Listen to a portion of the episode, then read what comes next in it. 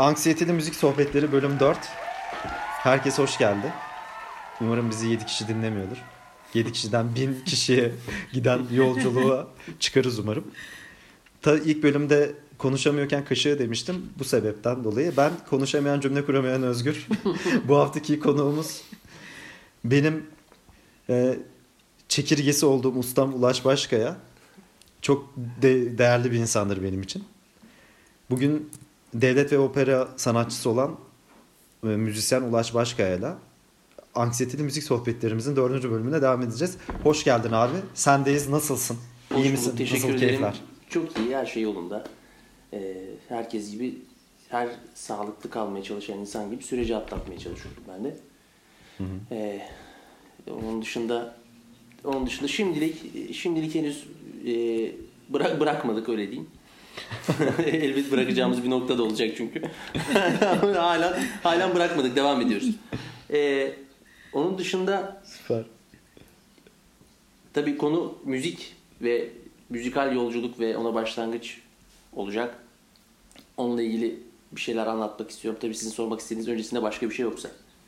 Abi süper yerdesin. Biz senin hikayeni dinlemek istiyoruz. Aynen. Müziğe o zaman başlangıç hikayeni. evet o zaman dediğim gibi yani konu doğaçlama yapıyorum. Hep aynı yerden giriyorum. Nasıl bir doğaçlamaysa sanki yazılmış gibi. doğaçlama her seferinde biraz daha farklı olmaz mı abi? Yani hep aynı yerden giriyorum falan. Ama hep aynı yerden giriyorum.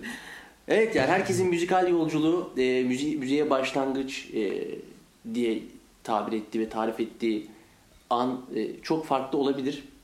Bunda aile faktörü vardır. Kişilerin özel olarak bir sese duyarlılığı olabilir. E, seslerin o kişilerde yarattığı duygusal e, tepkiler olabilir. Bu buna korku da dahil, e, neşe de dahil. Hepsi bunun içinde. E, benimki e, şöyle söyleyeyim hani şu çok klasik bir tabir var ya ben oyuncakla hiç oynamazdım falan öyle bir şey değil. hani oyuncakla da oynardım. Oy, oyuncağa da merakım vardı ama enstrüman çalındığında böyle dikkat kesilme, işte enstrümana bakma, onu inceleme, onunla yapılan şeyin e, büyüsüne kapılma bende hep vardı ve bu enstrüman bağlamaydı. Evde çünkü bağlama asılıydı duvarda. E, çok küçük yaşlarda böyle hep onun çalındığı, onun e, seslendirildiği ortamda olmaya çalışma. Onun için kapıları da yumruklama falan işte. Dayımlar içerideyken annemi açsınlar kapıyı falan diye emirler verme falan. Hani yemeği e, işte bağlamanın asılı olduğu yer ben çünkü çok küçüğüm indirmeme izin vermezlerdi. E, hep bir büyüğün kontrolünde çalardım. Evin bir bağlaması vardı. İşte fa- fakir bir fakir bir ailenin bir bağlaması olunca da çok değerli oluyor tabii. İşte o bağlamaya bakarak yemek yemeler, aşağısında beklemeler, dayım ne zaman gelecek diye sormalar falan. Hep hep böyle hep enstrüman peşinde koşan bir e, adamdım küçükken. Öyle bir gece konuda hayatımız vardı. Güzeldi de, keyifliydi de. E, bu merak hiç bitmedi e, haliyle ama tabii 6 4 yaşında falan e, ilk böyle görerek öğrenme. Bu Suzuki tekniği hep böyledir ya. Japonlar, Çinliler miydi, Japonlar mıydı? Bu Suzuki tekniğini kullanırlar. Görerek yani çocuğun taklit etmesini sağlayarak öğretirler enstrümanı. Bu bende e, şey olarak gelişti. Yani e, insanoğlu avlanmayı bile başka yırtıcı hayvanları izlediklerini taklit ederek öğrendiler. Hani insan da bu refleks davranışı gösterip başka bir e, bunu bir enstrümanda ya da başka bir şeyde işte ne bileyim bir berber çok yetenekli bir adam gelip sadece saçını nasıl kestiğini görerek anlayabilir. Bu arada berber diyorum saçımı kendi kestiği için bu ara buna çok takılmış durumdayım. yani normalde bak örneği başka bir yer elektronikten falan versin keşke yani. Berber mesela. Kendime baka Yani baka. şöyle yapa yapa gibi. Hani o o meşhur Aralık'taki o böyle sırtına dövme yaptığı sahne var ya şu hareket falan. Ona geliyorum ya. Neyse ki e, e, böyle bir böyle bir e, merak ve böyle bir görerek öğrenme durumu oluştu bende ve e, enstrüman çalmaya başladım bir şekilde refleks. E, tam ne zaman hangi gün başladığını bilmiyorum ama anneannemin anlattığına göre içeride dayım çalıyor zannediyor. Dayımın da okula gitmesi lazım. İçeriye giriyor. İşte be- benim bir tane türkünün başını bir yerini gördüğüm yerlere basarak çaldığımı görüyor ve dayım zannediyordu. Ondan sonra sen daha okula gitmedin mi derken beni görünce korkuyor tabii kadın böyle dili tutuluyor falan. Ki serüven öyle başlıyor falan filan. Neyse ondan sonra çok büyük bir mücadele. O sazı bana bir türlü vermediler falan sürekli duvarda asılı. Böyle bir böyle bir hani böyle kolluk kuvvetleri eşliğinde aşağı iniyor falan ben öyle çalıyorum bana bakıyorlar falan nasıl çalıyorum falan hep böyle bir hep böyle bir zor zor zor geçti o dönem. Sonrasında dayım dedi ki müzik evrenseldir. Ama senin bunu mutlaka öğrenmen lazım. Ee, böyle normal senin çünkü okulda çok başarılı olacağını da düşünmüyoruz yani. Senin aklın fikrin bu işlerde. Hani senin gidip böyle yani matematik profesörü falan olacağın yok belli o. Ee, bu konuda sana bir en azından başka bir yol çizelim. Ee, sen de bir bak falan dediler ki bunu söylediklerinde sınava 15 gün vardı. Konservatuar sınavı. ya nasıl bir denk gelmek yani anladın mı? Çok acayip yani hep son anda böyle topu 90 atmaya çalışmak. Abi ortaokulda mı Evet başladın evet sen de? ortaokulda başladım. Hacettepe Ankara Devlet Konservatuarı değildi. O zamanlar sadece Ankara Devlet Konservatuarıydı. Ee, Ankara Devlet Konservatuarı'na girdim. Sınavına girdim. Bir e, Mustafa Baysal adında çok kıymetli bir hocamız vardı. E, dışarıdan buldular o kişiyi de bana. Bu Devlet Çok Sesli Korusu'nda koristti. Aynı zamanda orada koro şefliği de yapmış bir e, kişiydi. E, çok iyi bir insandı. Çok iyi bir pedagog her şeyden önce. Pedagog olmak çok önemli çünkü gerçekten çok küçük yaşta bir insana bir şeyleri doğru yaptırmanın yolu ilk önce iyi pedagog olmaktan geçiyor bence. Ee, Çok neyse doğru.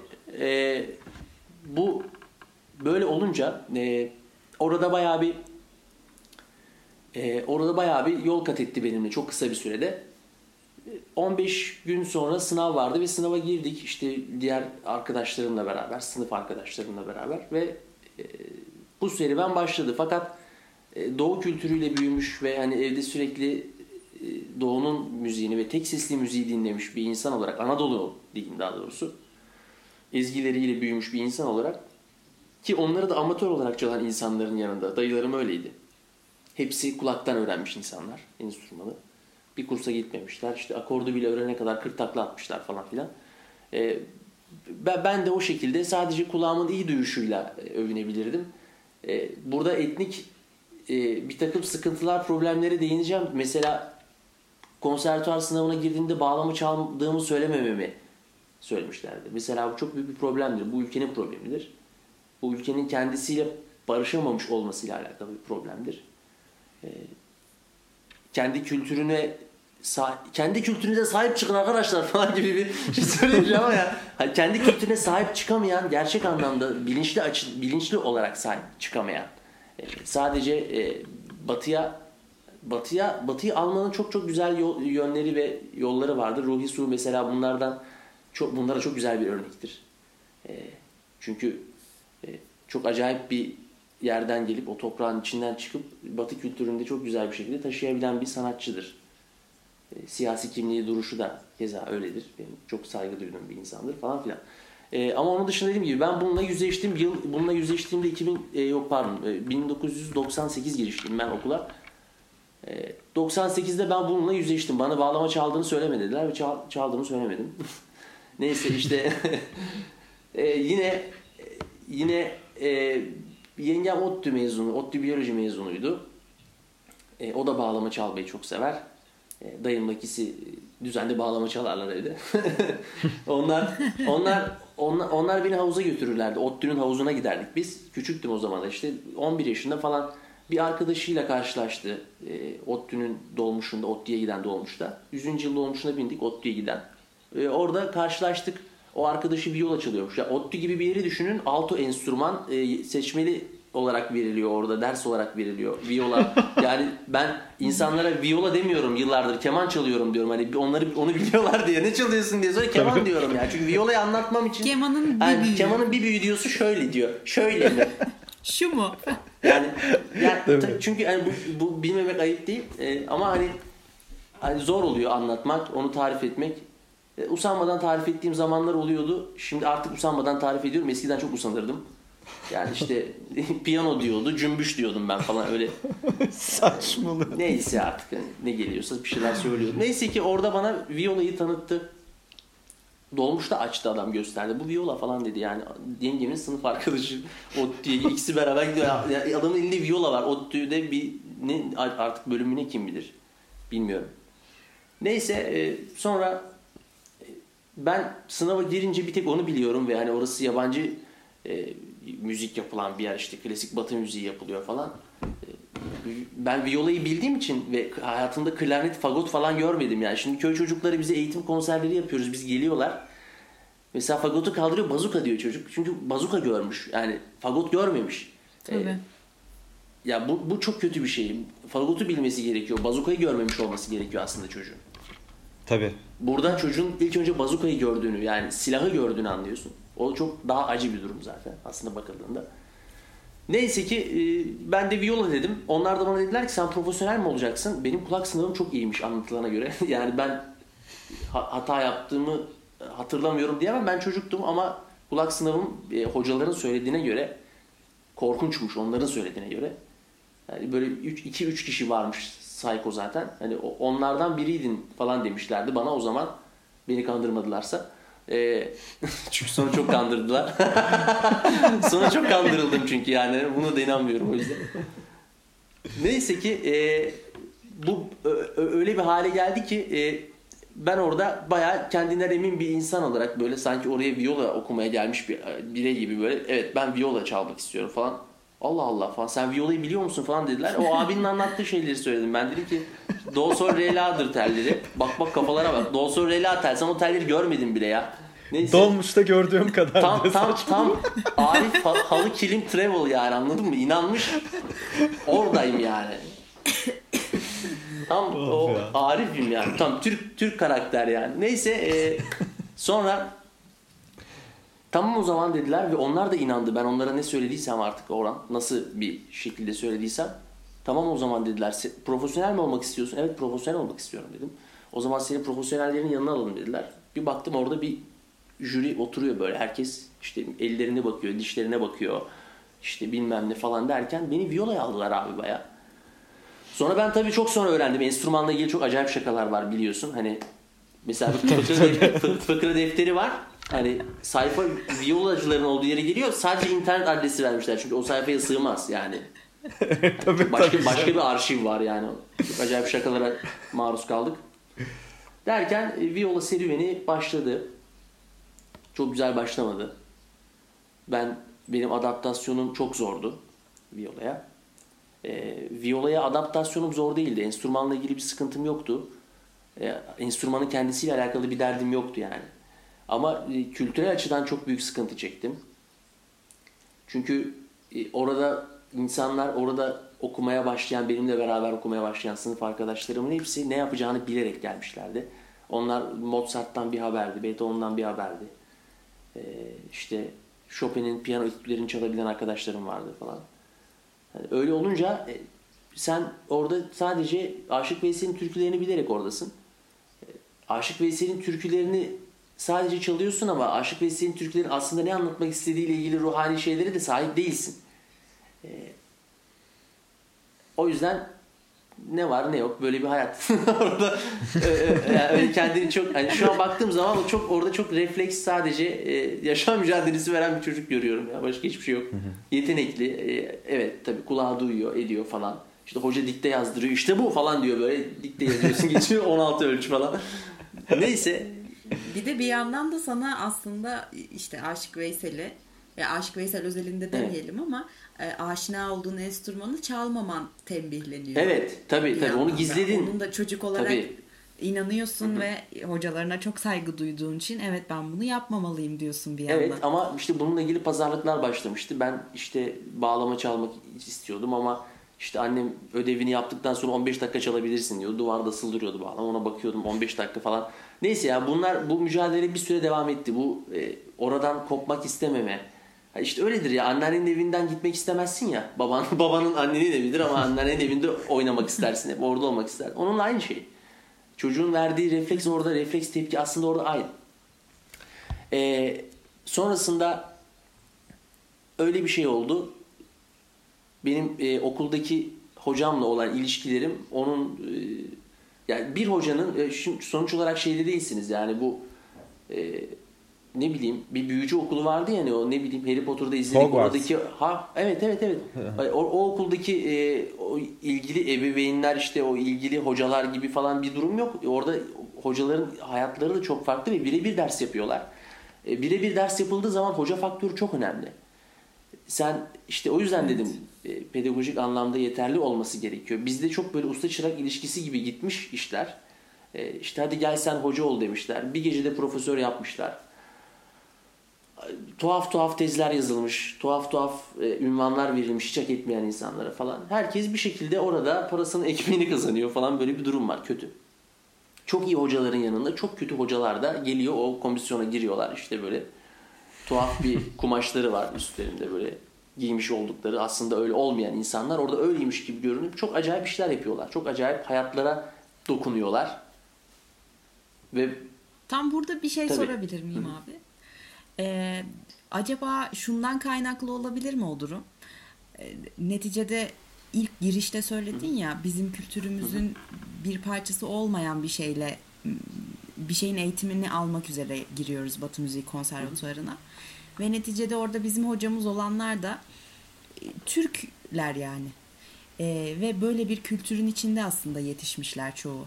evet. E, dolayısıyla onların üzerine de zorlama öğrendikleri bir şeyi sana aynı zorlamalıkla aktarıyorlar. Kesinlikle. Sen de öyle Kesinlikle. yetişiyorsun. Ve onun ilginç bir şekilde bir egosu oluşabiliyor belli bir noktada. Çok iyi.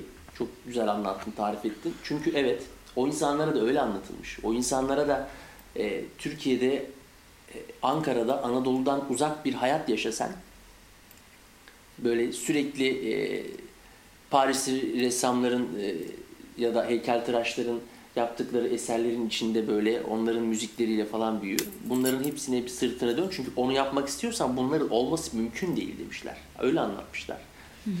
Herkes de böyle anlatmamış bu arada. Ama bazıları böyle anlatmış. Ben böyle anlatılan bir insana denk geldim. Ee, çok başarılı olmadı. İlk sene dedi ki ben ilgilen ilgilenemedim. Bir de özel hayatı da kötüydü kadının. Ee, özel hayatının kötü olması, orada bireysel e, ders yaptığın kişi ve çocuk ve her yaştan grup var. Ve bizim okulumuzda şöyle bir sıkıntı vardı. Biz çok e, böyle büyük abilerin, ablaların olduğu yerde onlar da siviller, biz de siviliz. E, sınıfların ve olması gereken jenerasyonların birbirinden ayrılmadığı bir okulda toplu sosyal deney gibi bir yerdi yani bizim olduğumuz yer. E, okuduk yani.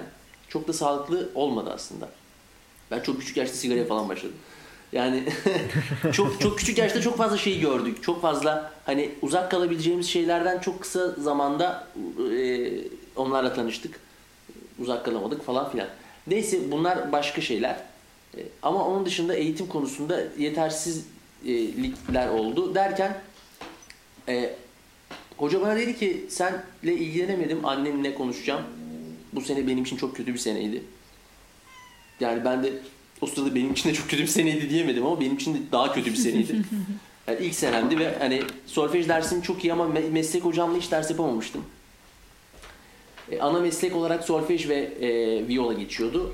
Ben violayı hiç yapamadım yani. Hiç olmadık birlikte hocayla. Tek başıma ben çünkü neden saçlarım beyazlanmış arkadaş çalıyorum. Tek başıma yapabildiğim o. Benim çünkü içimden gelen o. Hani yaylı saz ve hani bu, bunu çalacağım. Başka yapacak bir şey yok. Neyse en sonunda e, annemle bu konuşmayı yapınca annem yardım istemesi gerektiğini anladı ve annem Dışişleri Bakanlığı'nda çalışıyordu.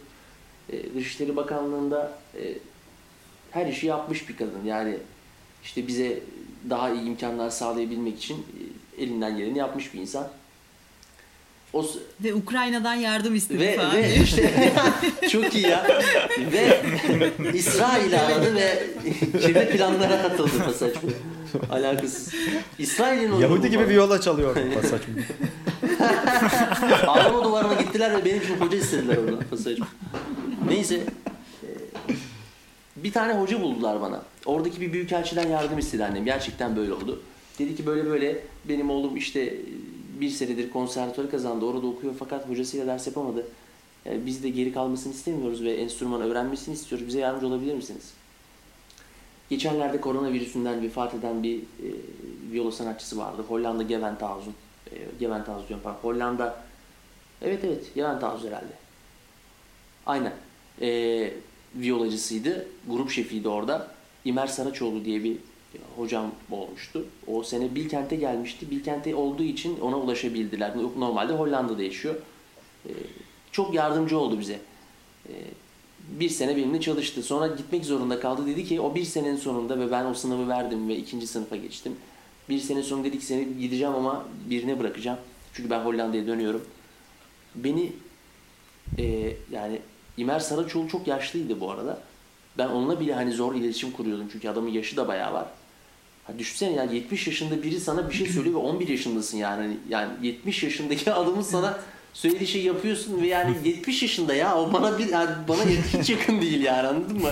Hani hani biraz genç, biraz enerjik falan beni tam bir Rus askerine bıraktı.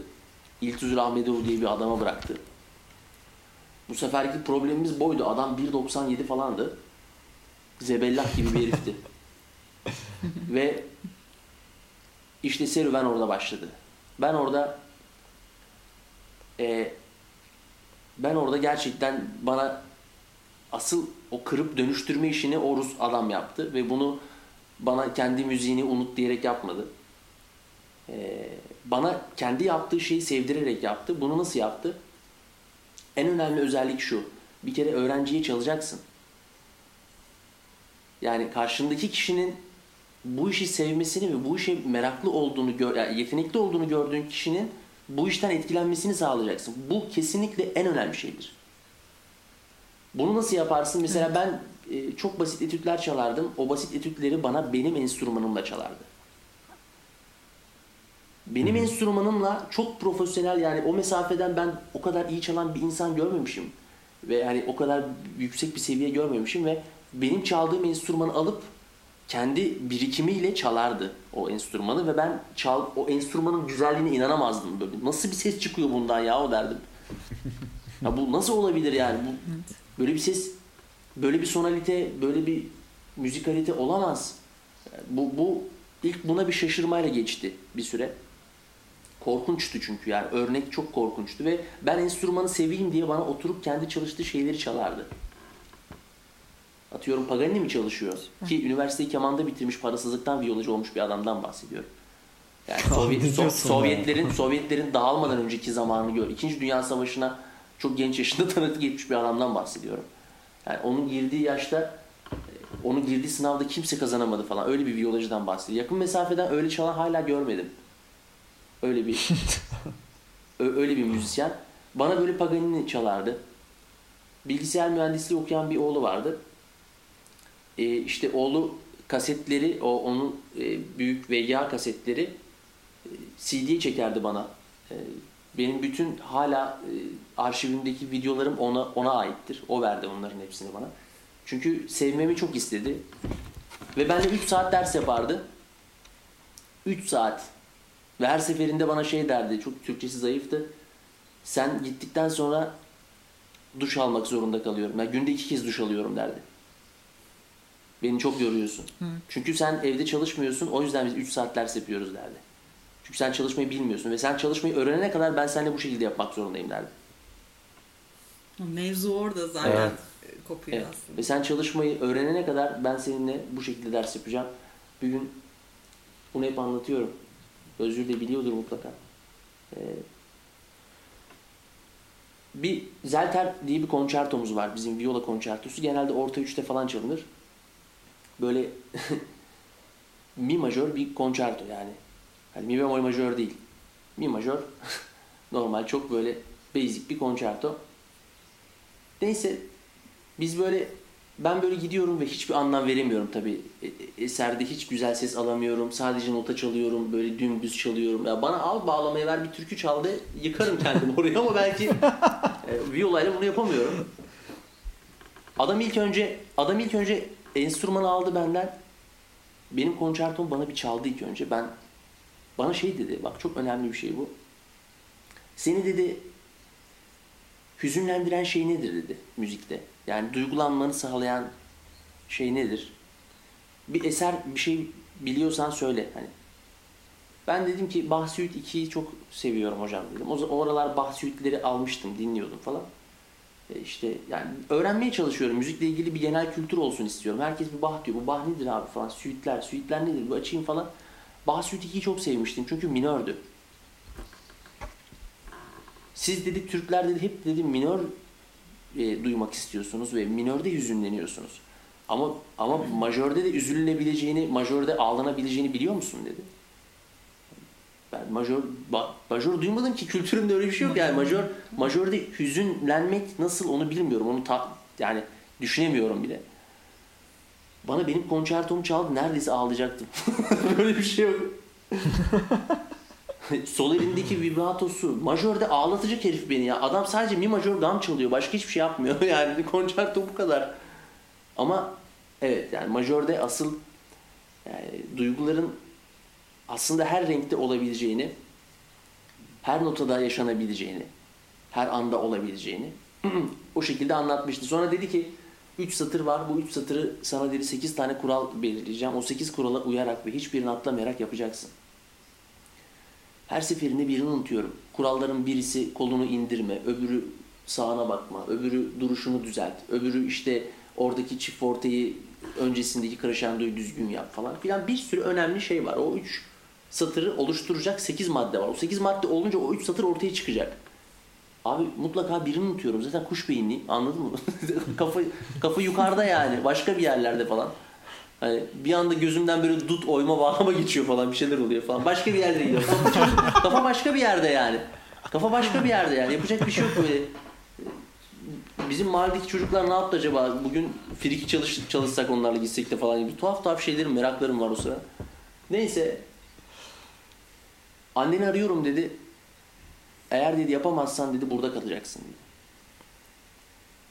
Ben bayağı sinirlendim yani. Korktum da. Burada kalacaksın ne demek falan oldum böyle yani. Bu arada anlaşamamak dil açısından problem sinir de yapıyor biliyorsunuz. Yani bu bir Tabii tabii. çok refleks yani. Anlatamayınca sinirleniyorsun yani anladın mı? Hani Yüksek sesle yüksek sesle anlatmaya anlatmaya çalışıyorsun falan böyle. Onun da Türkçesi zayıf.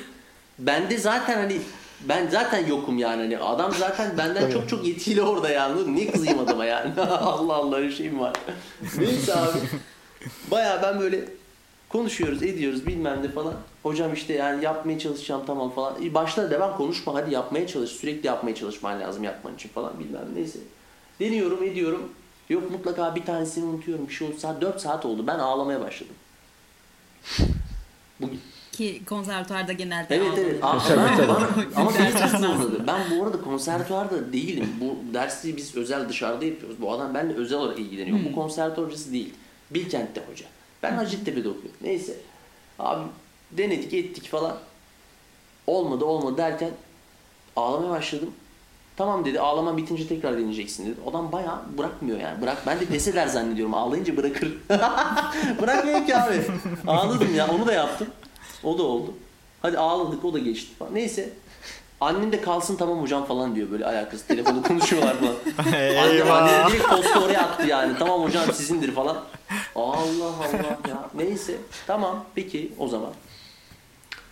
Hal böyle olunca ben biraz daha denedim ve bir kere çaldım. Her şeye dikkat ettim. Bir kere çaldım. O konsantre anını hatırlıyorum ama hala hatırlıyorum. Adam şöyle dedi. Bravo. Tamam. Ama şans, şans eseri çalmış olabilirsin. Şimdi bir daha çal dedim. Çünkü ben bıraktım. Anladın mı? Bir kere çaldım ya. Gitti. Hemen hemen bırakıyorsun yani.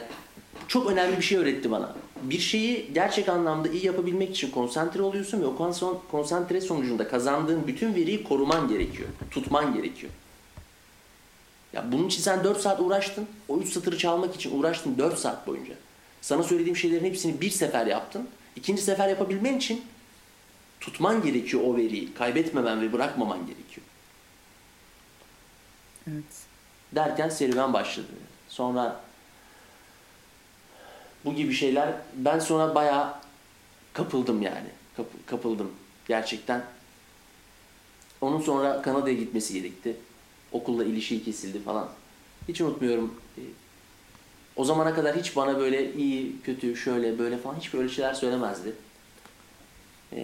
Çok soğuktu Bilkent. Böyle esiyor falan. Buz zaten her yer. Ankara'nın kuru soğuğu. Böyle kucağına almıştı. Ben çocuğum zaten. Kucağına al dedi ki ben dedi gidiyorum. Ama dedi sen dedi çok iyi olacaksın. İşte iyi bir müzisyen olacaksın. Bunu engelleyemezsin sen dedi. Sana çalışmayı öğrettiğimi düşünüyorum. Ben varmışım gibi ders yapacaksın kendinle. Her zaman bu şekilde çalışacaksın dedi. Ve ben hep o varmış gibi çalıştım. O benimleymiş gibi çalıştım. Yani kendimi nasıl kontrol etmem gerektiğini ve bana kendimi sen yeteneklisin, senin en büyük sıkıntın bu dedi. Yeteneklisin. Kendini sürekli disipline etmen gerekiyor. Kontrol etmen gerekiyor. Kendini sürekli bir kalıbın içerisinde tutman gerekiyor. Eğitmen gerekiyor. Bayağı kamçılaman gerekiyor kendini ya. Terbiye etmen gerekiyor. Senin yapman gereken şey bu. Bir başkasına başka bir şey gerekir ama senin belan, başının belası olan şey senin yeteneğin, yetenekli olman. Yetenekli olmak zordur. O yüzden yetenekli birini gördüğüm zaman kendini kontrol et diyorum. Hayatın her yerinde böyle. Kötü alışkanlıklarda müthiş, da kendini müthiş kontrol hikaye et. bu arada. Yani çok güzel söylemiş. Yani yetenekli olan kişilerin ama bu bu ondan yani benim gibi kaç tane görmüştür yani. Benim çok çok başka seviyelerimde başka insanlar ben bir seviyedeyim falan demiyorum aslında böyle bir şey anlaşılmasın ama hani yetenekli olan hani müziğe bizim gibi bakan insanların çok çok daha ötesinde insanlarla da karşılaşmıştır eminim.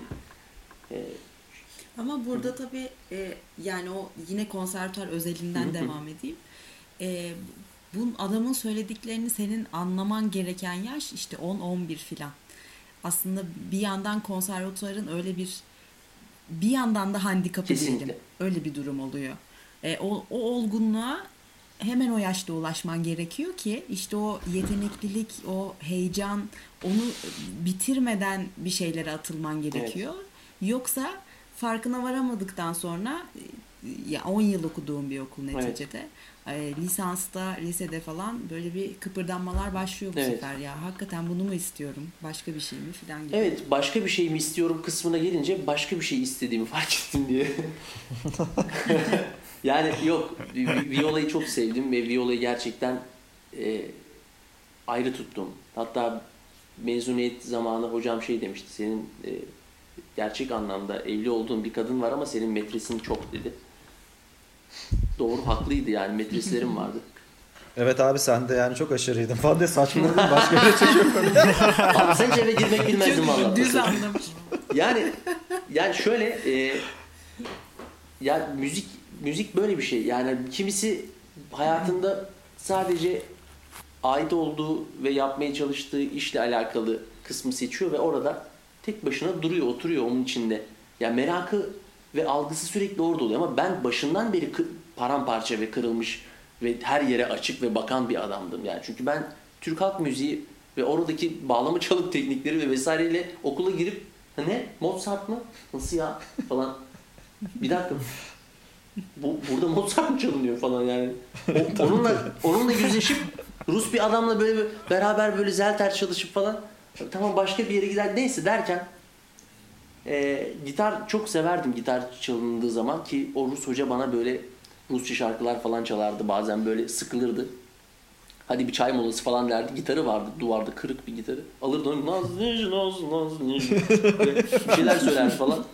Böyle çok acayip acayip, acayip böyle acayip komik Rusça şarkılar dinlerdim. Ama akorlar o kadar etkilerdi ki. Oradaki reharmonizasyon orada yani elbette yani bir şey oluyor ve o adamın söylediği şeyi anlamıyorum. O melodinin benim için belki çok halk türküsü söylüyor ama altına çaldığı akorlar, harmonizasyon, işte o voicingler şu an biliyorum onların o an bilmiyorum ne yaptığını ama beni acayip etkilerdi.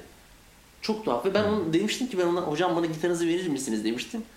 Tamam vereyim ama çok çalma demişti. Tamam mı? Verdi bana gitarını ben o gitarla gittim abi. Adam viola öğretmenim bana gitarını verdi gittim ya. Hani işler iyice karışıyor abi anladın mı? Yani kontrolden çıktık yani. O da çıktı ben de çıktım falan. Neyse ben gitar çal böyle ufak tefek böyle hani böyle insanların ellerine bakıp böyle akorlar ha, buraya basıyor, şuraya basıyor falan diye böyle gitar öğrenmeye falan çalıştım. E, derken biraz gitar çalmaya başladım. Böyle hani amfisiyle beraber kutu halinde satılan gitarlar var ya böyle elektro gitar. Anneme böyle bin bir türlü şiddet ve baskıyla o gitardan aldırmıştım. Alacaksın, alacaksın yoksa yemek yemiyorum abicim. Alacaksın falan, yeme falan diye böyle bir sürü böyle kavga dövüş falan. Neyse o gitardan aldı falan. Ben böyle evde gitar, annem böyle korkuyor. Eyvah bu çocuk gitarcı olacak falan.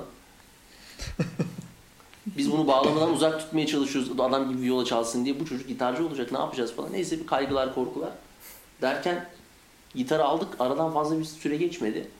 Ben böyle bir bölümde viyol çalışıyorum. Bir bas sesi duydum bir yerden. İşte hikaye Hadi, başlıyor. hadi buyur. işte buyurun. Ben bir yerden bir bas sesi duydum abi. Böyle bir tuhaf. Odaya girdim falan. Elimde viyolam var falan. Böyle duruyorum. Benden sınıf 4-5 5 sınıf büyük. Mersin'den, Mersin konservatuarından gelmişti. Ekin diye biri vardı. Viyolacıydı o da. Feza Gökmen'in öğrencisiydi. Böyle çok da yakışıklı bir tipti. Böyle bütün e, onun geldiği zaman hatırlıyorum böyle bütün okulun kızları böyle Ekin falan diye şeyler yapıyordu böyle sırıtmıyorum yani. Ekin öyle popüler bir adam böyle saçlı uzun falan basçı böyle kolda böyle deriler bir şeyler falan geliyor. Gözlü sürekli gözlük var sonra o gözlüğün hikayesini öğrendik biz de. tamam. Onu gece 12'den sonra Aynen, aynen, aynen, aynen, aynen. Göz, gözlük böyle baktığı herkesi böyle başka görüyormuş o gözlükte o yüzdenmiş falan. Neyse. Ama yine viyolacılığıyla değil basçılığıyla. Tabii tabii tabii tabii. Basçılığı aynen aynen aynen. hikayede. Viola yine yok yani. Hani Viola nedense böyle bizi bir etkilemiyor falan. Yani örnek çünkü okulda çok güzel örnekler var ama o örneklere çok uzağız biz. Mesela Özgün Uğurlu diye işte bu pop sanatçısı var. Özgün Uğurlu. Özgün abi mesela çok iyi viyolacıydı. Gerçekten çok iyi viyolacıydı. Çok acayip iyi müzisyendi ama salatada barda söylüyordu. Şarkıcıydı yani. Evet, Anladın evet, yani? tabii, tabii. Hani yani iyi viyolacıydı ama o yönü vardı. Hepsinde öyle. Okulda bir şenlik oldu bir baktım Özgün abi şarkı söylüyor falan. Anladın mı? Viyol çalması gerekiyor herifin normalde. Öyle insanlardı. yani bizim okulda bir piyasaya güzel bir adam yetiştirme de olmuş yani. O da o da var. Ee, oraya yönelmişler ve hani İstanbul'daki işte Özgür hepsiyle çalıştı. Ee, ben çoğunun ismini duydum. Çok az çalışmışımdır ya da yan yana gelmişimdir. Ee, birçok adam gitmiş İstanbul'da işte o zamanın ünlü popçularına albümlerine vesaire çalmışlar, çalışmışlar. Hala da çalışıyorlar. Neyse işte e, o sırada Ekin'in içeride bas çaldığını gördüm ve çok acayip bir durum oldu. Adam bas çalıyor. Bas gitar bir başkasını almışlar. İşte orada başka bir viyolacı var. Bu arada viyolacılar da bir bas gitar çalmaya çalışıyor. Neden bilmiyorum yani. Do anahtarından sol anahtarına kaçış zor diye fa anahtarına mı inmiyor? Anladın mı ya? Lan üçüncü çizgideyim. Sol anahtarı beni zorlar şimdi ben. En iyisi fa anahtarına dördüncü çizgiye çıkayım falan. Çok dizlere Çok dizleri gitmeyelim abi. Zaten enstrüman üçüncü pozisyondan yukarısı sıkıntılı. Hani Tabii. en azından pestlerinelim de belki orada kaynarız falan diye. Neyse. Ee, böyle bayağı bir e, onu izledim uzaktan. Derken böyle o bas gitarı odada bırakırlardı. Mason marka böyle bir bas gitardı. Bir caz bastı dört telli. Böyle acayip güzel ses çıkartıyordu herif ondan. Yani Özgür'ün dediği gibi ses alma, enstrümandan güzel ses alma diye bir şey vardır ya. Ben buna bitiyorum abi. Ve yani ilk ilk beni etkileyen şey güzel ses oluyor. Hani sesin güzel oluşu. Hani sonra çalım teknikleriyle ilgili ama sesin güzel oluşu ve güzel ses alma mevzusu beni bitiriyor. Yani neyse beni orada yine yaktı Ekin. Ekin e, beni bas gitarı ve kendisi yaktılar. Ben sonra meraklandım. Sürekli onlar işte odada yokken gidiyorum böyle bir dokunuyorum, ediyorum, bir deniyorum falan. Derken bir şekilde ben o bas gitarla bir şeyler deneyip çalmaya çalıştım. Sonra yine bir açlık grevi başladı. Anneme dedi ki bir bas gitar almamız lazım. Olacak iş değil. bir açlık grevi. Gittik böyle annem açlık grevini dayanamadı. Sabah hiç unutmuyorum. Uyuyorum böyle. Yatağın hemen kenarına parayı, "Şşt, parayı buraya koydum git al dedi. A- abinle, abinlere söyle, babanlara söyleme falan dedi. Git al dedi parayı sık. Böyle, böyle, böyle kısık kısık böyle konuştu benimle. Bas gitarı al ama buraya gelme dedi. Anneannenlere git dedi. Anneannemlerin eve gittim abi bas gitar alıp ya. Bas gitarı Zuhal müzikten al. Amfim yok. Hiçbir şeyim yok usta. Aldım bas gitarı böyle. Koydum böyle. Poşete koyduk bas gitarı. Kılıf da yok. Poşete koydum. Otobüse bindim. Anneannemlere gittim. Gece konu evi daha ne olsun abi. Aldım böyle bas gitarı. Sabaha kadar bak bas gitar çalıyorum. Dedem böyle geliyor. Yallah gece yatmak bilmezsin, gündüz kalkmak bilmezsin. Bu ne oğlum çıt çıt çıt çıt çıt. Ben çalıyorum sürekli falan. Parçaladım kendimi. Neyse. O arası toz bulut abi. Ben anlam hatırlamıyorum nasıl oldu, nasıl gelişti ve ben bas gitarla olan ilişkim nasıl bir yerle bir şey oldu falan. Yani gelişimimi hatırlamıyorum. Hiçbir şey hatırlamıyorum. 18 yaşında canın kıymeti yoktur diye bir tane laf var ya Nazik Betin. Tabii. Çok, çok çok güzel bir bir şiirinin bir yerinde söylüyor. Gerçekten kıymeti yok. Yani orada zamanın nasıl geçtiğini anlamıyorsun, hiçbir şeyin nasıl geçtiğini anlamıyorsun. Of yani of başına her şey gelebilir ve okeysin yani anladın mı? Başına gelecek şeyler için. evet abi yani hazırsın yani başına gelecek her şeye hazırsın. Olabilir düşünmüyorsun çünkü bir arkasını bir sonrasını. Şimdi düşünüyoruz yani aman altımı şey giyineyim de üşütmeyin falan diyorsun ya şimdi o zamanlar yok. O yüzden enstrümanla ilgili ben ne kadar çok konuştum ya. Kusura bakmayın. Devam et abi ya. Evet. Olur mu? Ee, Müthiş gidiyoruz. Devam abi. Sendeyiz dinliyoruz. Öyle ki öyle. ki ben enstrümanla olan ilişkim benim böyle bir dedim ya işte ilk önce bir toz bulutuydu falan o araya hakim değilim. O şekilde gelişti ve enstrümanla ilgili işte bas gitarla ilgili ne yapılır, nasıl çalınır, nasıl yapılır işte ikine zaman zaman sordum o zaman zaman cevap verdi zaman zaman ters dedi uğraştırma beni falan dedi. Onun da kendi dertleri vardı. Bir şekilde yardımcı oldu ama insanlar. Çok da şanssız değildim. Ben çok şanslıydım bu konularda. Hep düzgün insanlara denk geldim. Kötü insanlara da denk geliyorsunuz. Ee, kendiniz sizin için kötü olan insanlara. Başkaları için iyi olabilirler o insanlar. Ee, bunu da böyle iyimser bir kalp koyayım. mi? tabii tabii. Ben emojileri hepsini yapacağım. falan. Anladın mı? Aşırı güzel bir tablo çiziyor. Başkası için belki o insanlar mükemmeldi falan. Buna da inanmaya çalışıyor. Yani hayatlarının kötü bir dönemine denk geldiğimi düşünüyorum falan.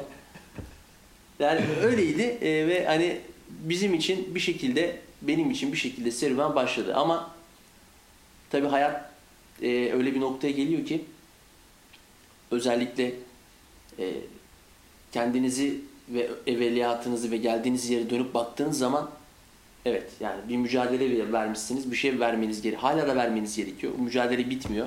Hiçbir zaman bitmeyecek.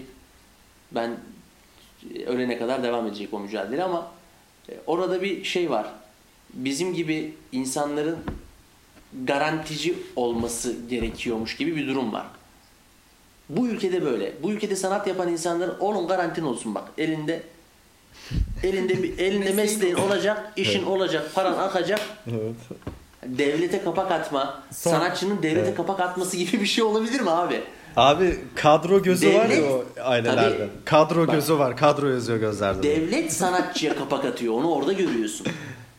Hmm. Çünkü ne diyor biliyor musun devlet sanatçı? Devlet sanatçı şunu söylüyor. Benim sanatımı, benim sana söylediğim sanatı yapacaksın. Kapitalist sistemde bunlar galeriler yerlerini işte sanatın da sergilendiği ama devlet kontrolünde sergilendiği yerlere bıraktığı için bizler şu an o işi, o görevi yapıyoruz. Bizler bunun üzerine para kazanıyoruz. Bana diyor ki sen bu işi yapacaksın. Ama ben diyorum ki bu işi yapmayayım ben. Çok daha güzel eserler var. Carmina Burano'yu biz bir kere çaldık. Yasaklandı. İçeriği yüzünden. Lan Almanca bilmiyor kimse zaten. Ha, Curu, curu o curu değil yani zaten anladın mı yani? Hani, hani orada mesaj verebilecek kimse yok senin yani. Bu halk Carmina Burana dinleyecek. Güzel bir koro ve koro ile birlikte yapılan müziğin solistler eşliğinde orkestra ve koro ile yapılan müziğin ne kadar zengin olduğunu duyacaklar, dinleyecekler. Bu kadar yani. Adam öleli kaç yıl olmuş? İkinci Dünya Savaşı olmuş. İnsanlar lanet okuyor günlere. Niye böyle bir şey örtbas ediyorsun ki? Nasıl bir kafa neyse. Bunu yasaklayalım diyen Almanca bilen birinin olması Evet lazım Almanca yani. bilen biri olması lazım yani. Bizde yani Manyak gibi Carmina Burana dinliyor evet adam evet. falan. Hmm, şunu öyle söyle. bir sövmüş ki Hitler'e bak görüyor musun benzetme var burada falan. Yani Bu arada ufak bir hatırlatma yapalım. ha? ABC şekerleri diye saçmalı değil mi reklam veriyor. Reklam almış. Değil mi reklam almışız diye. Abicim böldüm. Ee, Ulaş Başkaya Devlet Opera Balesi'nde viola sanatçısı. Belki sonradan ileriye Evet. alırlar, alırlar bir şey olur. Belki Ben söylemişizdir. benim Onu hatırlatalım benim diye söyledim. konuşmam benim konuşmam birbirine birbirine bağlanamayacak derecede kopabilir. Lütfen yardım edin yani. Mı? Abi sen Böyle- konuşabiliyorsun. Benim gibi konuşamayanlar var. Devam Öyle edin. bir yer yani ben de ben de şu an henüz yani takıldım takılacağım yani anladın mı? o durumdayım yani. Takıldım takılacağım. Yani neyse eee, söz konusu eee, serüven bas gitar vesaire piyasada çok çalıştık ettik para kazandık. Para kazanmak için yaptığımız müzikler çoğu zaman rezaletti. Çoğu zaman değil her zaman rezaletti. Katılıyorum. Yani bunları yaptık. Ee, sevdiğimiz anlar, çok mutlu olduğumuz anlar da oldu. Çok lanet ettiğimiz anlar da oldu. Çünkü merak ettiğimiz şeylerin çok uzağında bir iş yapıyoruz ülkede. E, meraklı olduğumuz ve merak ettiğimiz ve izlediğimiz, baktığımız yerler çok başka yerlerde. E, neyse e, ben dedim ki bu garantici sistemi sonuç olarak hayatımı kurtarmak zorundayım ve buna benzer korkular yaşadığım için o sıra böyle biz Özgür'le çok güzel, çok tatlı bir tanışma anımız vardı. Ben ha- hala hatırlıyorum hiç unutmam. İşte Eskişehir'e ben takviye gitmiştim. E, ve orada e, Eskişehir Anadolu Üniversitesi Senfoni Orkestrası'nda çalmıştım. Okulun akademik orkestrasında. Ve ve o sırada Özgür'le bir bas gitar ihtiyacım oldu. Onun bir ortak arkadaşı bana yardımcı oldu. Özgür Özgür'de var. Hani ve seninle de tanışmak ister. Hadi tanış, tanışırsanız sevinirim abi falan dedi. Özgür'ün e, çaldığı yere gittik. Ve Özgür orada çok böyle gönüllüydü ve hani bu işe gerçekten ye- yeni başlamıştı. Çok da çok da kıymetliydi onun hevesi. Acayip hala öyle. Hala o günkü benim hayatımın değiştiği nokta Yani hala o Yani günkü ben- Özgür ama yani Ha. o kadar. ya o- böyle duygusallaşma değil ama bendeki gerçekten hakkını ödeyemem yani. Niye ağlıyor değil mi hala o günkü Özgür? Selpak diye reklam giriyor değil mi sürekli? hala o günkü Özgür diye ağlıyor. Aşağıya link bırakmışlar. Evet aşağı. Serpak Aynen. Yukarı kaydırın, yukarı kaydırın. Neyse e, benim bir bas gitara ihtiyacım oldu. Sağ olsun benimle enstrümanını paylaştı ve biz tanıştık. Ve sonra bana bir telefon geldi. Hocam aradı. Dedi ki böyle böyle sınav açılacak. E, gelmen lazım ve hazırlanman ve çalışman lazım dedi. Tamam hocam dedim. Geldim, e, döndüm yani Ankara'ya. Sonra çalışmaya başladım. Ama ne çalışmak? İşte böyle 10 saat, 11 saati falan zorluyorum günde. Öyle çalıştım. Gerçekten e, kendimi yok edercesine çalıştım, öldürürcesine çalıştım yani. Çünkü çalışmaktan başka çarem yok. Bu bir devlet sınavı, başıma her şey gelebilir. E, ben kesin torpil yapacaklar, benim de hakkımı yiyecekler falan diye girmedim sınavlara. Sınavlara müzik yap. Ben sadece müzik yapacağım abi. Yapabildiğim tek şey bu. Müzik yap- yapmak ve müziği kendi beğeneceğim ve kendi beğenimin en üstüne taşıyacağım şekilde icra etmek ve sahnelemek. Benim işim bu. Oradaki olacak bütün Hı. politik ve bürokratik işler benim dışımda gelişen işler. Onların içinde hiçbir zaman olmayacağım. Sadece müzik yapacağım. Bunun da Sene kaçtı abi o kadro 2011. açıldığında? 2011. bu Ee, bilgin var mı peki? Daha sonra kadro açımı daha. oldu mu? daha da olmadı. Bir daha oldu. Daha olmadı. Daha olmadı. 2012'nin 2012'de bir kez daha kadro açıldı. 2012 mi 2013 mü? 2012 sanırım ya. Evet 2012. 12 olması lazım. Evet 12'de bir kere daha kadro sınavı oldu ve sonra bir daha olmadı.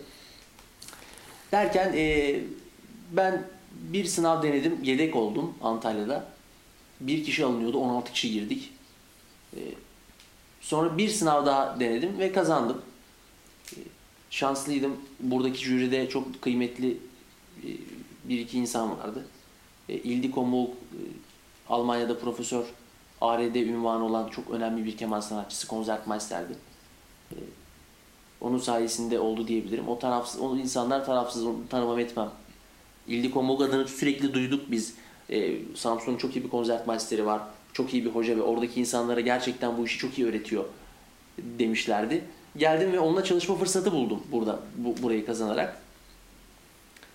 Ee, sonra işler onun gidişiyle ve bir takım şeylerin ülkede çünkü e, askeri işin askeri e, tarafı e, işte başka bakanlıklar ve o bakanlıklara ve o halkın oralara nüfuz etmesi ve devletin oralara baskısı en son Kültür Bakanlığı ve Kültürel İşler ve Sanata denk geldiğinde her şey zaten çoktan bitmişti.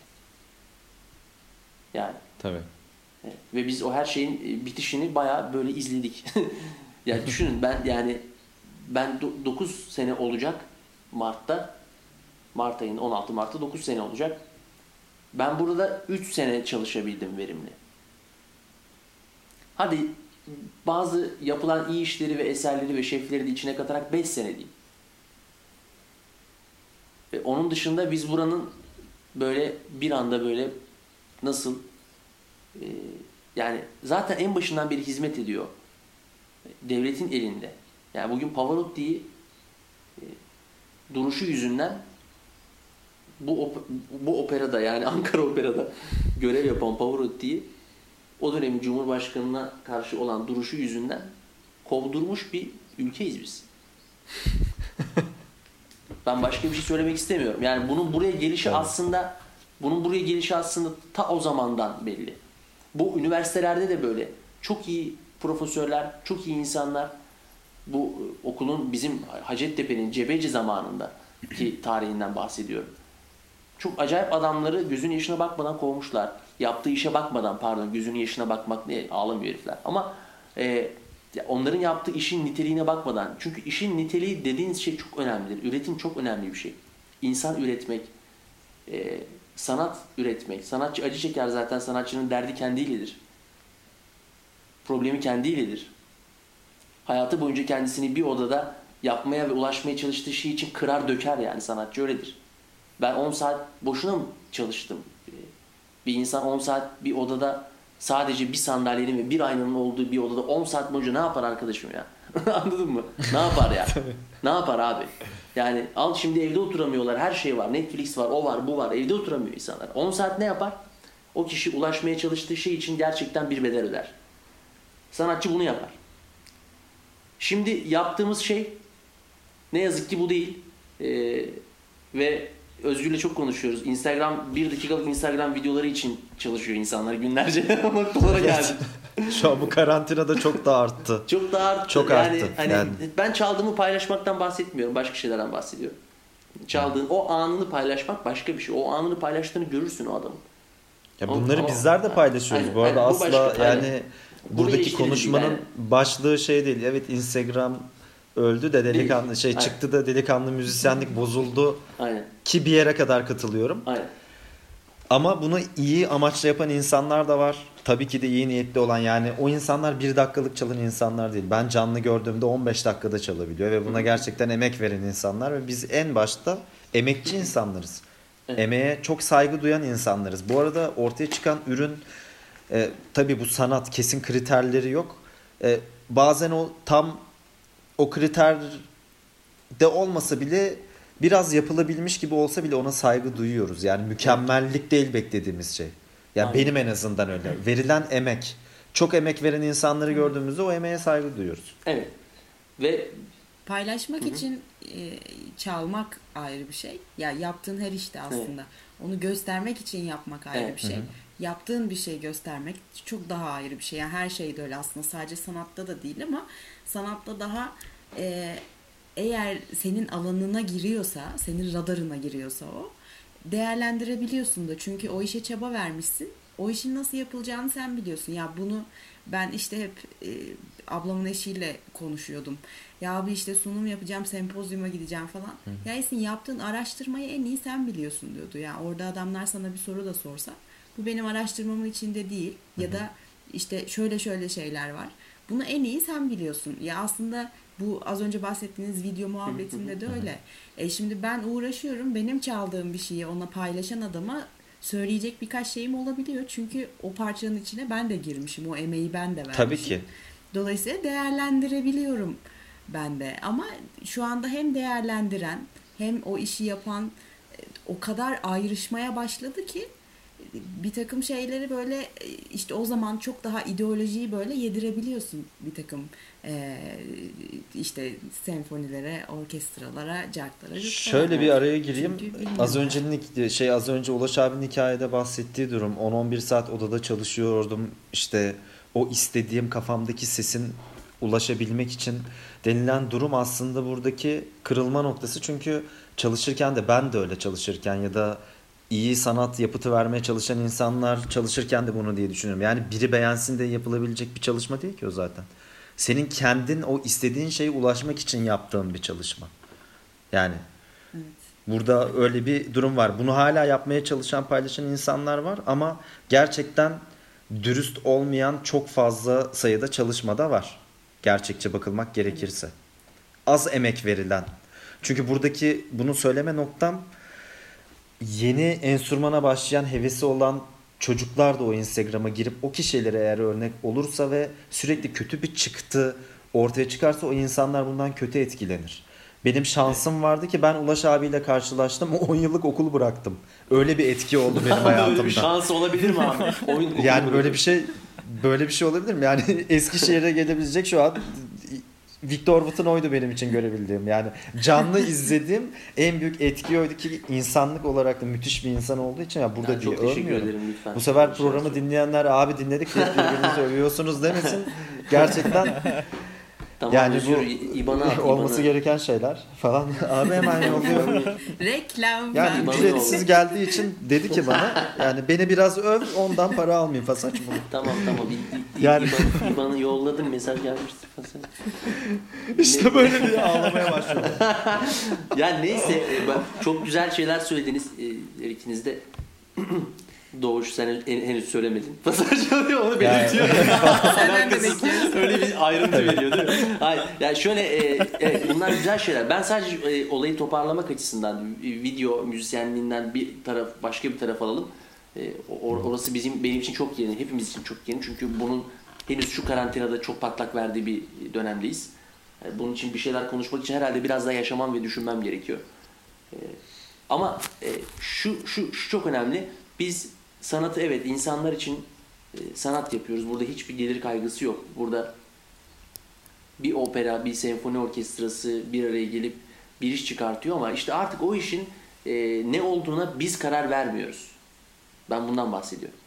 Yani Puccini'nin çok kaliteli yapılması için burada verilmesi gereken kaygı, kaliteden kastım ve standarttan kastım. Orada iyi bir reji, iyi bir kast, söyleyen solist kadrosu, iyi bir şef, e, bunun bununla beraber çok iyi bir e, reji asistan olabilir, ışıkçı olabilir.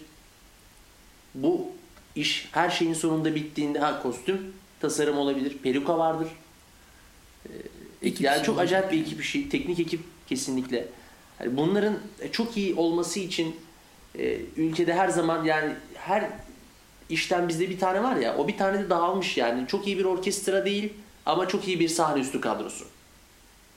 Çok iyi bir ışıkçı değil ama çok iyi bir sesçi falan yani bunların hepsi başka yerlerde. Yani abi bunlar niye hep bir yani neden biz hep beraber el ele tutuşup bir yerlere gitmiyoruz yani?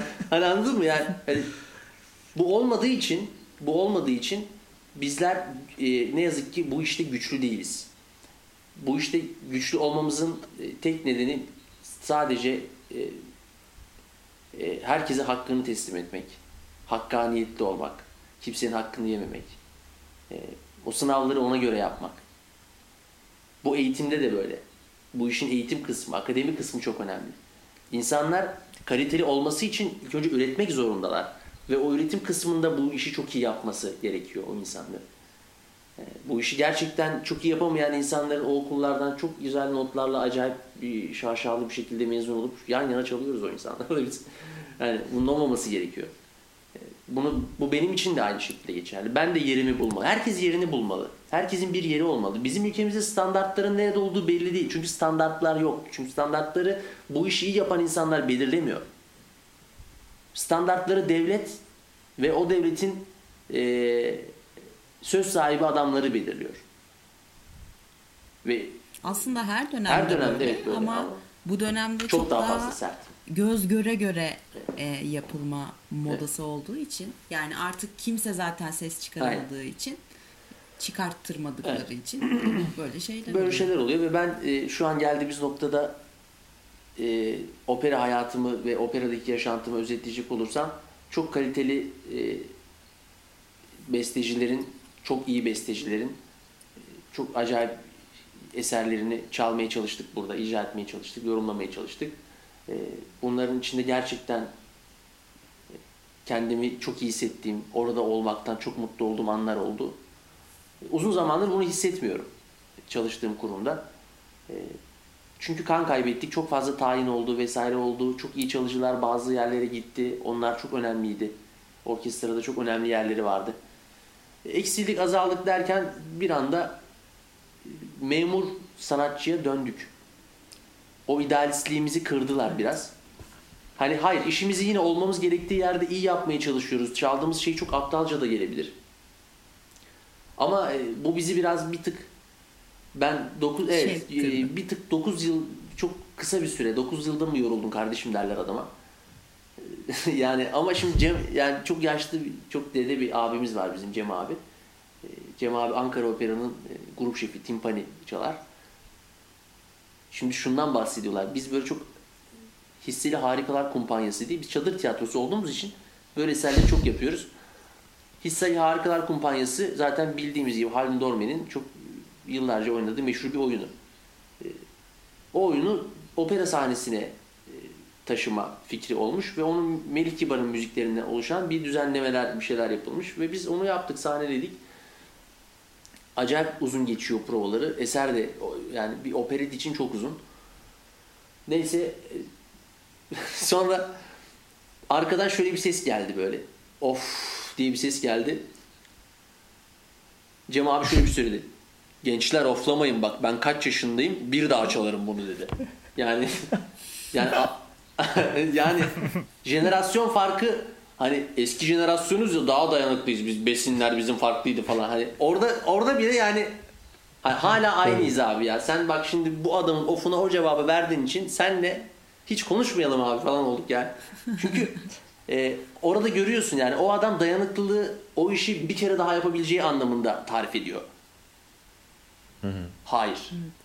Biz or- bizim orada dayanamadığımız şey o değil. Sen, sen çok genç bir orkestrasın ve o çaldığın eseri en az bu halk seviyor diye 15 kere daha çalacaksın.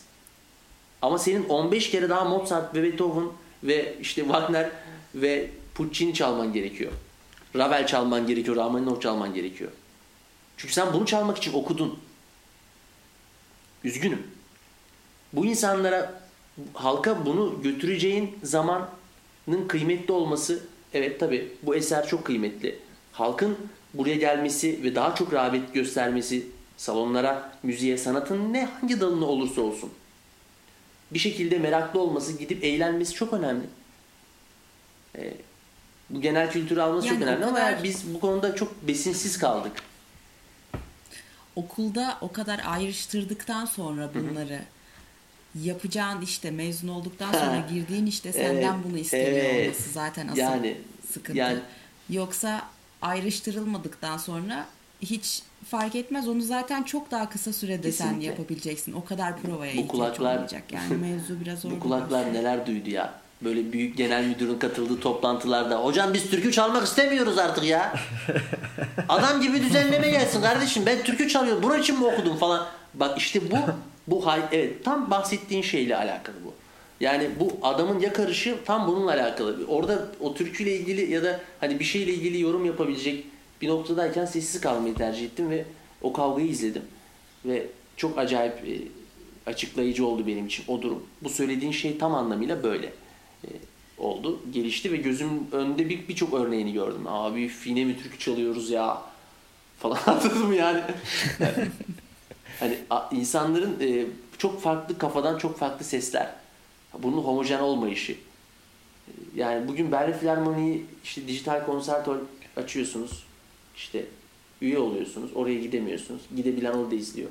Gidemeyen evinden dijital konsertör açıp izliyor. Oradaki kaliteyi, oradaki Karayan Akademi'nin e, oradaki grup şefleriyle oluşturduğu bir sistem var. O sistem her zaman kendisini eğitiyor ve kendisini büyütüyor ve sürekli kendini üreten kendini üretiyor ya herifler. Yani Ama tabii kendi kendi e, içinde bulundukları müzikle bunu yapması çok daha kolay. Yani burada yeniden öğrenilmiş senin olmayan bir şeyi Özgür'le Doğuş'la da hep konuşuyoruz onu. Senin olmayan bir şeyi sen öğrenip ondan sonra senin olmayan bir şeye çok bağlanıp senin olan şeyi Evet. hakir görmekle alakalı. Ya o adamların kaliteli olmasının sebebi de aslında kendi müziklerini rahat çalabiliyor olmalarından kaynaklı. Biliyorlar, onunla yoğrulmuşlar çünkü. Bir de onun eğitimini almışlar üstüne. kesinlikle. Yani O senin e, senin bağlamada tanrı modunu açmanla aynı şey. Aynen. God mode. Neyse yani e, evet çok çok güzel bir bakış açısı. Doğru. Bu kolaylık ben buna sadece kolaylık diyorum. Evet. Ben buna sadece kolaylık diyorum. Benim burada bahsettiğim şey kültürel bir e, öğretici olması gerekiyor. Kültürel açıdan öğretici olması gerekiyordu. Okulda başlayan eğitim. Dünyaya insanları açmanın bir şekli vardır. Bir, bir yolu bir yordamı. Toplum mühendisleri bunu çok iyi yaparlar. Bazen çok güzel kapatırlar o toplumları. Bazen çok güzel açarlar. Herifler bunun için onlar Evet. tam bir tetiktir. Yani o adamı çekersin oraya o toplumun paramparça edebilir. Çok güzel toplayabilir. Çok güzel dünyayı da açabilir. Bunun hepsini yapabilir. O adamın işi bu. Şimdi burada toplum mühendislerinin bu işin önünde ve ilerisinde gelen adamların bunu çok iyi dizayn etmiş olması gerekiyor. Çünkü sen şöyle bir durum var. Yani 100 yıllık tarihin var. Yakın tarihinden bahsediyorum. Osmanlı'dan bahsetmiyorum abi. Tuğra değil. Öyle bir şey değil. Yakın tarihimizden bahsediyorum tamam mı? Sen patinaj çekiyorsun. Onu da yap. Onu da yap. Yakalayacağız onları falan. Anladın mı? Sürekli bir telaş var. Caz, caz yapın. Burada caz yapılsın hemen falan. Anladın mı? Hani altı boş. Altı hiç dolu değil. Akademik açıdan hiç dolu değil. Evet. Hep aynı yere geliyor. Hep öğrenmeye, hep nasıl öğreteceğimize, nasıl öğreneceğimize geliyor konu. Mesela şimdi Adnan Saygun Türk beşleri çok değer, çok kıymetli, çok değerli hocalarımız. Hepsinin Cebeci'de Cebeci e, Ankara Devlet Konservatuvarı'nda bir odası varmış. Şimdi o odaların bazıları düğün salonu, bazıları şey dönerci falan. Bu kararlarda kıymet veriyoruz yani. Hocalarımızın ders verdiği odalara. Yani böyle de üzücü durumlar var. Neyse. Çok üzücü bir durum. Aynen. Ya şimdi bu, bu insanlar, bu insanların bak, yaptıkları müziğe de baktığın zaman bu insanlar e, bizim okula Bartok, Bela Bartok hoca olarak geliyor. Hindemit hoca olarak geliyor. Aslında konservatuarı bu adamlar kuruyorlar. Yani bugün Hindemit dediğin adam, Bartok dediğin adam, ya bunlar korkunç müzisyenler. Dünyayı böyle ters yüz etmiş, sallamış adamlardan bazıları. Bugün Bartok'un konçertoları, literatürde keman konçertoları, piyano konçertoları, viola konçertoları, konçertosu bir tane var. Yani inanılmaz, inanılmaz e, seviyelerde yazılmış ve yapılmış işler. Yani dünyanın e, tam o anki politik durumundan kaynaklı olarak şans bir Evet, anda yüzümüze aynen. gülüyor evet. Ve konservatuar falan açmaya bu, adamlar adamlar geliyorlar. geliyor yani. İşte Ve bu adamların Tamamıyla şans. yapmak istediği şey de biz bunları bunları yaptık siz de bunu yapacaksınız değil. Bir stil öğretmek Evet, üzerine aynen geliyorlar öyle. aslında. Aynen öyle. Ya oradaki yanlış algı ya da işte bizim Avrupalılaşmamız lazım falan gibi bir mevzu aslında Değil. yok. Sana bir şeyi nasıl yapman, adam kendi doğallığını yaşıyor e, zaten orada. Evet, kendi ürününü nasıl şekillendirmen gerektiğini aslında anlatmak üzere geliyor. Yoksa işte Macar bir besteci yani neden Ha. Türkiye'ye gelip bir şey Kesinlikle. yapsın? Macaristan kültürünü öğretmek için Ee, gelmiyor yani. Ki zaten bunu Macaristan'da da başarmış bir insan. Yani Macar halk türkülerinin derlenip Müthiş. e, tekrardan Evet, revizyon aynen. edilmesindeki başarısından sonra diyorlar ki ha evet Türkiye modeli içinde yardımcı olabilecek bir isim olarak Kesinlikle düşünülüyor. öyle. İşte. Kesinlikle öyle. Çok acayip güzel bir yerden girdin. Doğuş harikası kardeşim. işte çok iyi. Bravo. Ya biz de böyle ya ben durup durup bu Aynen. böyle bekleyip Ya, aynen o, Bu arada devam et abi sen unutma. e, o ezgileri çok güzel kullanmış evet. Dediğin çok doğru. Halk ezgilerini, o Macar halk ezgilerini. İşte mesela Viola konçertosunun meşhur e, La fa mi do si mi burada dağın arkasından gelen kavalı tasvir ettiği için Viola'yı tek başına başlatmış orada. Yani çok fazla etkilenmiş ve bunu çok iyi yansıtmış bir adam. Ee, bunu mesela biz bilmeden çalıyorduk. Ee, bilince daha farklı çalmaya başladık. Ama bil- bilgi, bu bilgiye rastlamak yani o melodini biliyor musun dedi bana. Bunu kim söyledi? Bunu Macaristan'da okuyan kontrbasçı bir hoca söyledi. Ben çalışıyordum böyle koridorda. Sen onun ne olduğunu biliyor musun o çaldığın melodinin dedi. Hocam bilmiyorum falan dedim. O dedi Bartok'un dedi. Macar tabi liste e, Bartok Lisesi'nde okumuş. Orada hani hayatı orada geçmiş adamın. E, onun ne demek olduğunu biliyor ve hani ben ona konturbas hocam yani konturbastan öğreniyorum ben onu. konturbas hocasından öğreniyorum. Ben şakaya bak. Yani onu ben viola hocam bilmiyor benim onu. Yani anladın mı? Ya, bak bu böyle bir şey. Buna denk geliyorum ben. Burada sistematik bir durum yok. Burada bana viola hocam ilk önce sana konçertoyu tarif edeceğim. Yazıldığı dönem bilmem ne falan. Bilerek çal oğlum bunu falan yok. Neyse Tabii. bana dedi ki orada dedi Evet, bir sıkıntı dağın arkasından gelen kavalı tasvir ediyor aslında o melodi dedi. Ve o zaman çözüldü bende. Aa bir dakika o zaman buna bir anlam yükleyebilirim. Dağın arkasından gelen kaval gibi çalarsan sınıfta kalırsın oğlum sen. Öyle bir şey olabilir mi? Mümkün değil. Çünkü Türkiye'desin. Türkiye'desin. Onu hocanın istediği gibi çalacaksın. Kaval kimmiş neymiş ya? Kaval ne? Evet Kaval halbuki ne? İşte. çalmak istemeye de bilirsin. Aslında ona Ee, yönelik. İşte bunların bunların sonucunda zaten bu grubun ismi anksiyeteli müzik sohbetleri. Evet, Orada evet. anksiyete devreye giriyor işte. Hoca bana dedi? Mor sempoze diye bir şey var. Mor sempoze sınava bir hafta kala verilir. Hocan karışmaz. Kendi başına bir şeyler yap derler sana. Atıyorum. Deşif, Deşifre ezberler, ezberler, çalarsın aynen. Mor sempoze. Adnan Saygun'un bir ağıtı. Bir ağıt. Ee, ki Adnan Saygun ve Türk beşleriyle ilgili yeri yarım bıraktığımı farkındayım. Oraya geri dönerim. Ki böyle pardon bir parantez için Mor Sempoze'yi de böyle ezberleyeme diye 20. yüzyıl e, bestecilerinden verirler Sen genelde. zaten, Böyle evet. hani yapama ki Evet, evet. şey yapama. Sen oraya kadar zaten kopmuşsundur böyle aklın gözün bir yerdedir böyle.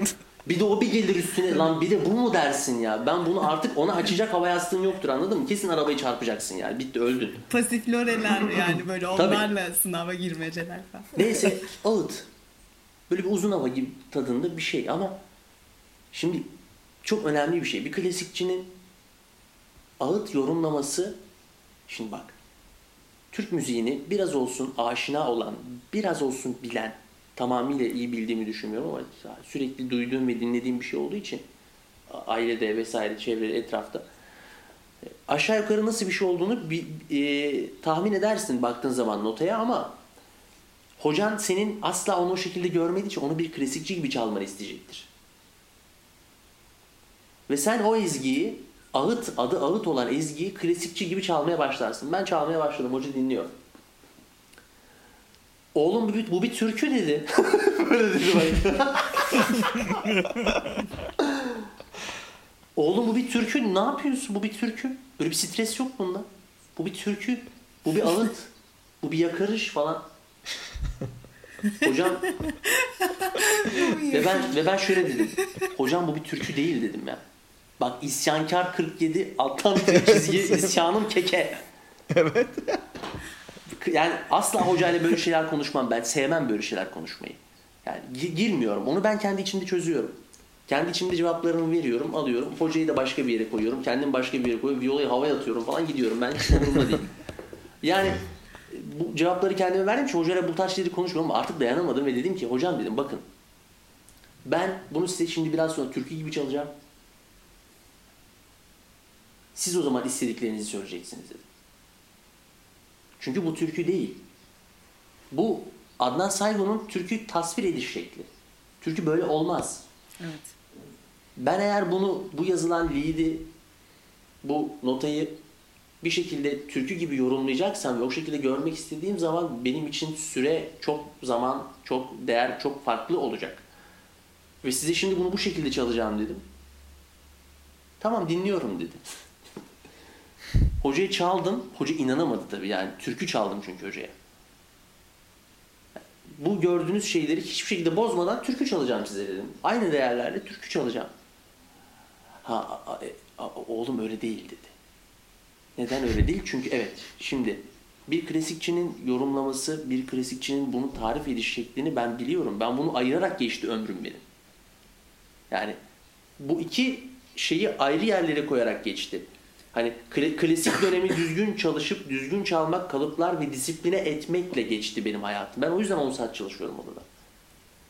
Hoca o sırada benim neyi disipline ettiğimi bilmediği için onunla karşılaştı. Çünkü benim o yönümü bilmiyor. Onunla karşılaştı. "Aa, Okey tamam pardon dedi. Tamam doğru anlıyorum. Evet.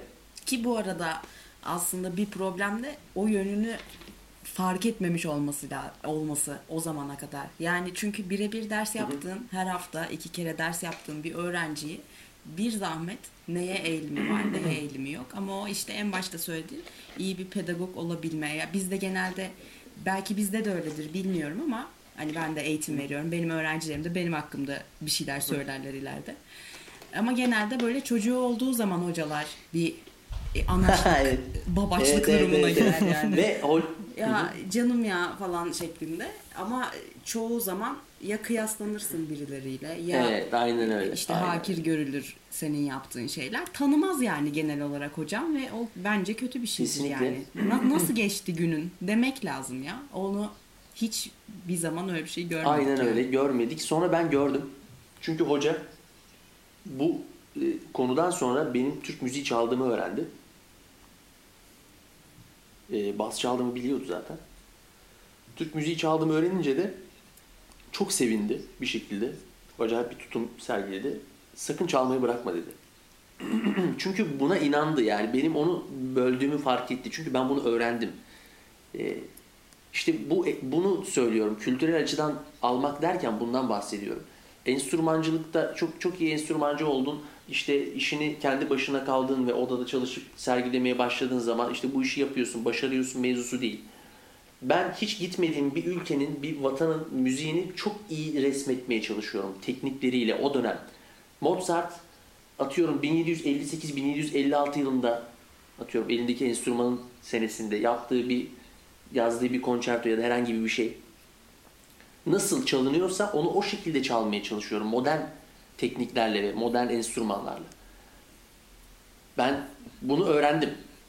Ben bunu Türk müziği ile ilgili alakalı e, geçmişi olan bir insan olarak bunun nasıl olması gerektiğini, klasik dönemin nasıl çalışılması gerektiğini, nasıl çalınması, nasıl icra edilmesi gerektiğini öğrendim. Çok iyi icracı olmayabilirsin. Ama nasıl çalışacağını bilirsin. Ne olması gerektiğini bilirsin ve oraya sürekli e, kürek çekersin. Benim tamamıyla olayım buydu. Eğitimden kastım da bu. Herkes klasik müzik e, doğayeni ve çok iyi dinleyicisi vesairesi olmak zorunda değil ama insanların genel kültür olarak hani işte o toplum mühendisinin yapması gereken şey var ya hani batıya yüzünü dön bak hani batıya sadece yüzünü dön ve bir de arkana dönme falan değil yani. Batıya yüzünü dön gör orayı gör orada da e, senin kültürün dışında bir şey oluyor ama o insanlar da seninle aynı hastalıklar, aynı süreçler, aynı e, baskılar ve bütün hayatı seninle aslında aynı yaşıyor. Farklı bir şey yaşamıyor abi. İnsandaki sınıf farklılığı onun benim elimle ayağımla aynı olması benim için yeterli. O sınıf farkı artık gitti benim için. Hepimiz bir şekilde öleceğiz ve anladın mı yani? Hadi buna çok fazla üzülmeye gerek yok. Artık o sınıf farkını aradan ortadan kaldırdığın zaman sadece onun müziği benim müziğim olmuyor. Müzik oluyor bitti. Benim için de müzik olduğu noktada ki bu kırılmayı sağlamasının yani bu kırılmanın yaşanmasının sebebi benim e, Anadolu kültürüne yüzümün dönük olması. Bunu bu olmasaydı o kırılma yaşamazdım. Hiç bilmeyecektim. Belki bu ülkede de olmayacaktım. Belki e, bunu hiç tanımayacaktım. Belki bunu hiç yaşamayacaktım. Bu kırılmanın tek açıklaması budur. Benim ilk önce başka bir şeyle başlayıp baş, diğer başka bir şeyi zaman zaman sağlıksız, zaman zaman sağlıklı yollarla keşfetmem. Buralarda tökezlemem. Nasıl yapacağız ulan biz bu işi falan demeler. Beni bu okula soktuğun günlere lanet olsun anne demeler. Anladın mı yani? Hani, ne biçim iş lan bu falan. Ben bu adamların dilini konuşamıyorum oğlum daha müziğini nasıl yapacağım falan. Bağırmalar falan. Yani bunların hepsi bir araya toplandığı zaman e, ortaya sonuç 2020'deyiz. Karantinadayız. E, hayırlı Ramazanlar. Hayırlı Ramazanlar diyor. Ben kodemimi de getirdim programa falan diye alakasız. Kodem. İlahi ve günümüze. Valla abi iyi ki geldin ya. Çok güzel Teşekkür oldu. ederim. Ben Abi, çok keyif aldım. Güzel ya. Ben de çok keyif aldım. Acayip güzel yüzler Yani. gördüm. Bana, Peki bana- grubumuzun ismine ne diyorsun? Anksiyeteli müzik sohbetleri. Grup diyor ya. Ben- Abi grup değil. Ben bayılıyorum. Band, band. Ee, ben- Topluluk. Ben, bayılıyorum. Ensemble. Ve saçmalık. Ben bu anksiyete anksiyete olayını anksiyeteyle ben nerede tanıştım? Ben burada bir e, ne yazık ki orkestra müdürlüğü gibi bir görev var burada. E, orkestralar orkestranın içinden birileri yapıyor zaman zaman. İşte e, ben iki sene orkestra müdürlüğü yapmak durumunda kaldım. Çok isteyerek yap Çok geçmiş olsun. efendim Çok geçmiş. çok geçmiş olsun evet. Yani aman Allah'ım bir iş. Aman Tanrım bir iş. Yani e, yani neyse e, orada da böyle başka bir e, duruş sergilemem gerekiyordu. Zaman zaman güzel zaman zaman kötü şeyler oldu ama ben böyle hep oranın böyle e, aykırı yöneticisiydim yani biraz öyle oldu. İşte sözleşmelerin durumları, koşulları, çalışma koşulları hiç iyi değildi. Şimdi yeni yeni e, düzeldi. Düzeldi diyemem. Hala güvenceleri güvenceleri yok. Ama e, o zamanlar çok daha kötüydü. Ve ben o, onu kendim inisiyatif alarak düzeltiyordum. E, bu bazılarının hoşuna giderdi, gitmezdi falan filan. Neyse öyle bir iki sene geçirdim. E, o, o iki senede ben bende bir şey oldu. Nefes açlığı diye bir şey. Çok sinirlendiğim zamanlar böyle 12 gecenin 12'sinde böyle e, küfür kıyamet telefon konuşmalarım oldu falan. böyle e, kimseye de eyvallahım yok zaten. Hani hiçbir zaman olmadı. Her an her şeyi böyle tamam abi deyip gidebilirim. Hiç sıkıntı yok. Her yere gidebilirim. Bu dünyanın her yerine giderim. Bu o kadar da gözüm kara o konuda hiç sıkıntı yok. Ama e, o, o, o işte e, bazen haksızlıklar işte o haksızlıklarda direkt yönetici olduğun için ve aslında olmaman gereken bir adam olduğun için ben yönetici olmamalıyım aslında. Bu sisteme göre ben olmamalıyım. Bu sisteme göre zaten ben hiç olmamalıyım. Anladın mı? O yüzden Ben ben, olmamalıyım. olmamalıyım zaten. Hani o yüzden hani e, bende çok acayip bir şey oldu ve ben böyle otururken nefes alan böyle durduk yer televizyon izliyorum mesela şöyle bir şey oldu. Nefi, yani ekstra nefes alma, derin nefes alma ihtiyacı hissediyorum sürekli. Allah Allah falan. Ben de böyle pneumotoraks geçirdim. Akciğer sömbesi spontan. Eskiden çok sigara, legato sigara içerdim ben böyle bağlı. Böyle günde bir, günde, günde bir kere ateş kullanırdım falan böyle. Akşama kadar o ateşle devam ederdim falan. Rezalet sigara içiyordum çok acayip. Küllü, küllün yanında uyuyordum kalkıyordum devam ediyordum falan. Neyse Bir küçük duman evet olarak evet hayatına devam bulut şeklinde geziyordum. Ee, neyse ki Aykırı Pardon çok özür dilerim koptuk herhalde. Ee, neyse ki şöyle oldu. Ee, çok acayip böyle bir sigara serüveni vesaire derken o kadar konu bölündü ki bak geri dönemedim. Sigara Tom, Tom, Anksiyete. Anksiyete, anksiyete. Anksiyetem, anksiyete mesela çok bağırıyorum. Neyse, eee, o kadar o, o kadar böyle derin nefes alma ihtiyacı vesaire bilmem ne. Ben dedim herhalde yine akciğerim sönüyor. Durumlar kötü. Ben bir doktora gideyim. Doktora gittim. Doktor baktı böyle kontrol etti falan. Bütün genel kontrolleri yaptı. İşte akciğer tomografisi vesaire bilmem ne her şey çekildi. Ulaş Bey dedi yani nefes testi her şey çok normal. Eee, her şey olması gerektiği gibi. Siz dedi e, nefes açlığı çekiyorsunuz. Bu anksiyete dedi. anksiyete başlangıcı yani bunun sonrası panik atak geçireceksiniz. Yani siz e, acile nefes alamıyorum diye gittiğiniz zaman ve bunu tespit ettikleri zaman size Xanax verirler dedi. Rahatlarsınız ve geç Bana verdiler. Xanax, Xanax evet Xanax verirler ve geçer dedi. Ben de dedim Yukarı ki kaydırın. o Xanax'ı getir dedim. o Xanax'ı dedim hemen şu bardağın içine koy dedim getir dedi falan. Öyle bir şey. Hani ben e, orada bayağı e, doktordan çıktığımda her şey geçmişti. Ya çıktım ve ha bu yüzden mi problemim? Geçmişti. Sonra ara ara tekrar geldi. Tekrar geldi. O hep hep geldiğinde ben anladım. Dedim ki yani hani bir şeyleri takıyorum, bir şeyleri sıkılıyorum. Bir şeyleri bir şey Biz anaksa Ee, bakar bir, diye. bir şeyleri çözemiyorum. o zaman yeminimi bozdum yarıya bölüp böyle. hareketler ve falan. Anksiyete o yüzden benim hayatımda da var. Ee, O yüzden bu grubun içinde bir anksiyeteli olarak bugün misafir olduğum için çok çok mutluyum. Bu anksiyetemi sizinle paylaştım. doktorlarımıza. Buradan tüm doktorlarımıza, diğer anksiyeteli arkadaşlarımla beraber olduğumu söylüyorum ve selam yolluyorum. Anksiyete türküsüyle programı kapatıyoruz. Evet. Nerede de? A- Abicim çok teşekkür ederiz. Ben İyi teşekkür ki varsın, iyi ki katıldın. Abi, şey oldu. Sağ olun. Mükemmel, mükemmel.